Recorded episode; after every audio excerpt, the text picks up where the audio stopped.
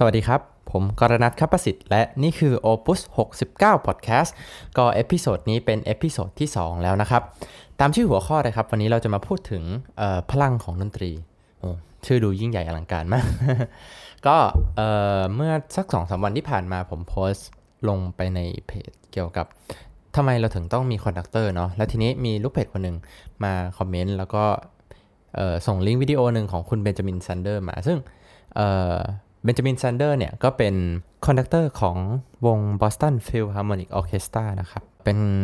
นักดนตรีเป็น conductor แล้วก็เป็นอาจารย์ที่สอนเรื่องการตีความดนตรีได้ดีมาก ๆ ถ้ายังไงลองไปหาดูได้ใน YouTube นะครับผม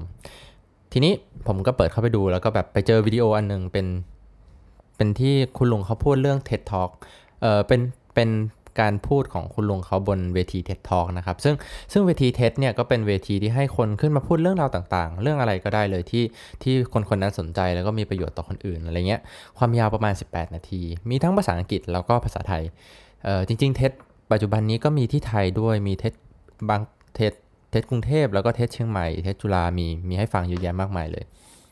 ทีนี้ลุงเขาก็ขึ้นมาพูดเกี่ยวกับดนตรีคลาสสิกเขาขึ้นต้น เอ่อเท็ดทอของเขาว่าแบบเหมือนเขาก็เปรียบเทียบสถานการณ์ดนตรีคลาสสิกในปัจจุบันเนี่ยว่า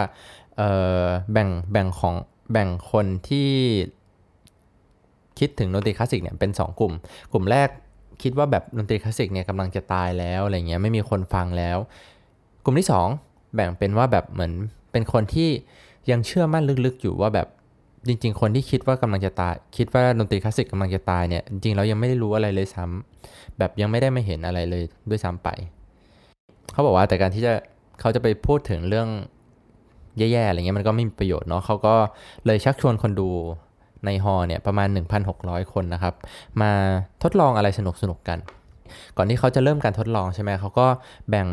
คนดูทั้งหมด 1,600 คนเนี่ยเป็น 3 กลุ่ม กลุ่มแรกคือกลุ่มที่เล็กที่สุดเลย เป็นกลุ่มที่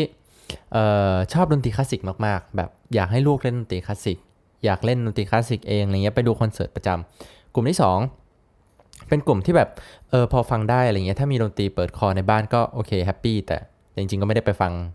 ในคอนเสิร์ตอะไรขนาดนั้น กลุ่มที่ 3 คือแบบดนตรีคลาสสิกไม่ได้อยู่ในชีวิตประจำวันของเขาเลย อาจจะแบบได้ฟังบ้างตามซาวด์แทร็กหนังอะไรเงี้ยก็ทีนี้พอเขาแบ่งเป็น 3 กลุ่มแล้ว เขาก็ เริ่มเล่นผลงานชิ้นหนึ่งเป็น Prelude in E minor ของโชแปงให้ทุกคนฟัง ซึ่งซึ่งเพลงนี้ถ้าใครยังไม่รู้จักก็เดี๋ยวเดี๋ยวผมจะเปิดเพลงไว้หลังจาก episode นี้จบลองฟังดูกันได้เป็นเพลงสั้นๆ ไม่ไม่ยาวเท่าไหร่ ความยาวประมาณ 2-3 นาที ก็เพลลูดเนี้ยค่อนข้างเศร้าเลยใช่ไหมแล้วทีนี้เขาพอเขาเริ่มเล่นปุ๊บเออพอเขาเล่นไปประมาณแบบสัก สามสี่ห้องอะไรเงี้ยเขาก็ลุกขึ้นมาพูดแล้วก็บอกว่าแบบทุกคนเบื่อกันใช่ไหมอะไรเงี้ยแล้ว แล้วทุกคนก็ตลกขำแล้วอะไรเงี้ยเพราะว่าพออยู่ดีเขาขึ้นมาพูด แล้วเขาก็พูดกับคนดูว่าจริง ๆ แล้วเนี่ยเวลาที่นักดนตรีแสดงเองแล้วคนดูเบื่อ จริง ๆ แล้วเขาบอกว่ามันอาจจะไม่ใช่ความผิดของคนดูหรือเปล่า อาจจะเป็นความผิดของนักดนตรีเองหรือเปล่าที่แบบเราไม่ได้อธิบายให้เขาฟัง ไม่ได้ ดึงดูดความสนใจของคนดนตรีมาก คนที่ไม่ได้ฟังดนตรีมากพออะไรเงี้ยก็เป็นอีกข้อคิดหนึ่งทีนี้หลังจากนั้นเขาก็ลองอธิบายให้ฟังว่าแบบเพลงนี้มันมันพูดถึงอะไรบ้าง จริง ๆ อยากให้ลองไปฟังเทสอันนี้เองดูเพราะว่าเเขาเหมือนเขาก็ยกตัวอย่างว่าแบบอย่างตัวแรกมันเริ่มต้นด้วยตัว B ใช่ไหมตัวตัว T อะครับผม แล้วทีเนี้ยมันก็มีตัวโดตามมา เขาบอกว่าการที่เราเอาทีกับโดเนี่ยพอมันอยู่ใกล้กันมันก็จะทำให้เพลงนี้เศร้าขึ้นมาทันทีอะไรเงี้ยเป็นเป็นสิ่งที่คอมโพเซอร์รู้อยู่แล้ว ก็อธิบายเทคนิคเล็กๆในดนตรี แต่เขาไม่ได้ลงลึกต้องสังเกตว่าเขาไม่ได้ลงลึกเลยว่าแบบฮาร์โมนีเนี่ยมันคืออะไร เขาไม่ได้ลงลึกว่าแบบเออเหมือนทฤษฎีดนตรีต่างๆ ซึ่งเขาเองรู้สึกว่ามันไม่จำเป็น ผมก็รู้สึกว่ามันไม่จำเป็นเวลาแบบบางทีเราไปฟังเพลงคลาสสิกอย่างเงี้ยแล้วเออเราอาจจะมีแบบมีมีคนมา พูดนิดหน่อยก่อนคอนเสิร์ตจะเริ่มใช่ไหมซึ่งบางทีแบบการพูดเหล่านั้นอะมันทำให้พอเขาลงลึกมากไปมันทำให้คนดูที่จะไปฟังดนตรีแบบมันรู้สึกน่าเบื่ออะไรเงี้ยก็เป็นเรื่องที่น่าเสียดาย ทีนี้พอเขาอธิบายเรื่องโน้ตเรื่องอะไรพวกนี้แล้วเขาก็แบบลองไกด์ไลน์ให้ผู้ชมดูคร่าวๆว่าแบบเพลงเนี้ยมันเริ่มจากตรงนี้แล้วไปจบตรงนู้นนะอะไรเงี้ยก็ หลังจากที่เขาอธิบายไป เขาก็เล่นใหม่ทั้งหมดทั้งเพลงใช่ไหม แล้วทีนี้เขาก็ให้คนดูลองจินตนาการระหว่างที่เขาเล่นว่าเออลองจินตนาการว่าแบบเหมือนคนที่เรารักหรือว่าคนที่เราสนิทมากๆอะไรเงี้ยเขาได้จากเราไปแล้ว แบบเขาเราไม่ได้มีโอกาสใช้เวลาอยู่กับเขาแล้วอะไรเงี้ยแล้วก็ให้ลองจินตนาการแบบนี้โดยเริ่มจากโน้ตตัวแรกที่เขาเล่นจนยาวเป็นเฟสเดียวไปถึงตัวสุดท้ายที่เขาเล่น แต่เชื่อไหมครับว่าหลังจากที่ เขา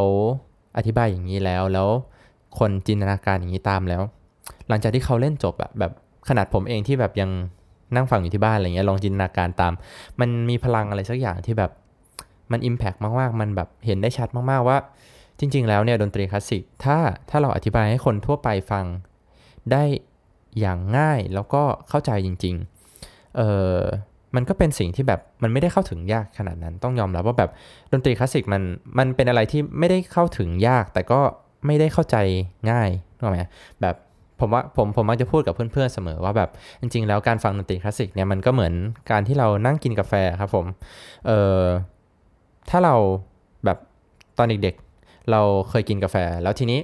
เออเราอาจจะเราจะมองว่ากาแฟเนี่ยมันไม่อร่อยมันขมมันนู่นมันนี่ พอเรากินไปสักแบบแก้ว 2 แก้วแก้วที่ 3 แก้วที่ 4 พอเราโตขึ้นมาเรื่อยๆ เราได้ซึมซับวัฒนธรรมหรืออะไรก็ตาม สักพักหนึ่งกาแฟมันก็อร่อยขึ้นมาเอง ผมว่าดนตรีคลาสสิกหรือว่าศิลปะทั่ว ๆ ไปก็เหมือนกัน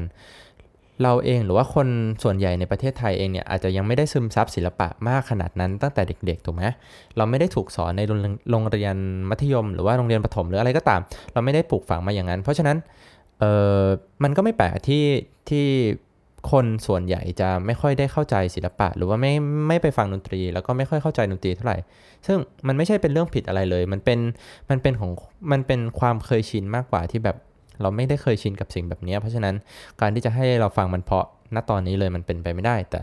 แต่เราสามารถฝึกมันได้ไงใช่ เราสามารถค่อยๆฟัง ค่อยๆ เริ่มฟังนู่นฟังนี่ได้ แล้วก็ครั้งแรกอาจจะไม่เพาะครั้งที่ 2 ครั้งที่ 3 ครั้งที่ 4 ลองให้โอกาสมันแล้ว ผมว่าสักวันหนึ่งเราก็จะฟังดนตรี ลาสสิกหรือว่าดนตรีอะไรก็ตามแบบดนตรีที่เราไม่เคยฟังมาก่อน หรือว่างานศิลปะต่างๆ เราจะเห็นมันสวยมากขึ้นอะไรเงี้ยโอเคก็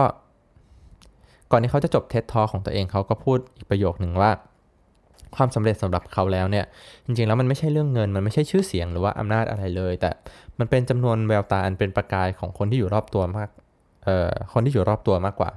เอ่อจำนวนแววตาอันเป็นประกายเนี่ยเขาหมายถึงแบบจำนวนคนที่เขาได้สร้างแรงบันดาลใจ เขาได้แบบ เล่าอะไรสักอย่างแล้ว คนเหล่านั้นแบบเออรู้สึกรู้สึกดีขึ้นรู้สึกมีแรงบันดาลใจขึ้น นั่นคือนั่นคือสิ่งที่นั่นคือเป้าหมายของเขาจริง ๆ ยังไงก็เอออยากให้ลองไปฟัง TED Talk เต็มๆดู แล้วก็ลองตามไกด์ไลน์ของคุณลุงที่เขาให้ไว้สำหรับ Prelude in E minor นี้ดู แล้วเราจะรู้สึกว่าจริง ๆ แล้วเนี่ยดนตรีมันมีความพิเศษอยู่อย่างหนึ่งที่ เราไม่สามารถอธิบายได้ แต่แต่ถ้าเราเข้าใจมันจริง ๆ แล้วแบบ มันจะเป็นอะไรที่ค่อนข้างลึกซึ้งมากทีเดียว โอเคครับ ก็เหมือนเดิมหากใครมีคำถามหรือว่า อยากให้พูดถึงเรื่องอะไรเป็นพิเศษก็สามารถคอมเมนต์มาได้ ไม่ว่าจะจากช่องทางไหน Apple Podcast Spotify เอ่อ SoundCloud หรือว่า Podbeans นะครับสำหรับ Apple Podcast เนี่ยอาจจะต้องใช้เวลานิดหนึ่งเพราะว่าบางทีเราอัพไปแล้วมันแบบ มันอาจจะมีวันดีเลย์สักวัน 2 วันอะไรเงี้ยถ้าอยากติดตามรวดเร็วที่สุดก็แนะนำแอปพลิเคชัน Podbeans นะครับผม โอเคก็วันนี้ประมาณนี้นะครับ ผมขอบคุณทุกคนที่ติดตาม Opus 69 Podcast นะครับ แล้วก็เราพบกันใหม่ใน episode หน้า สวัสดีครับ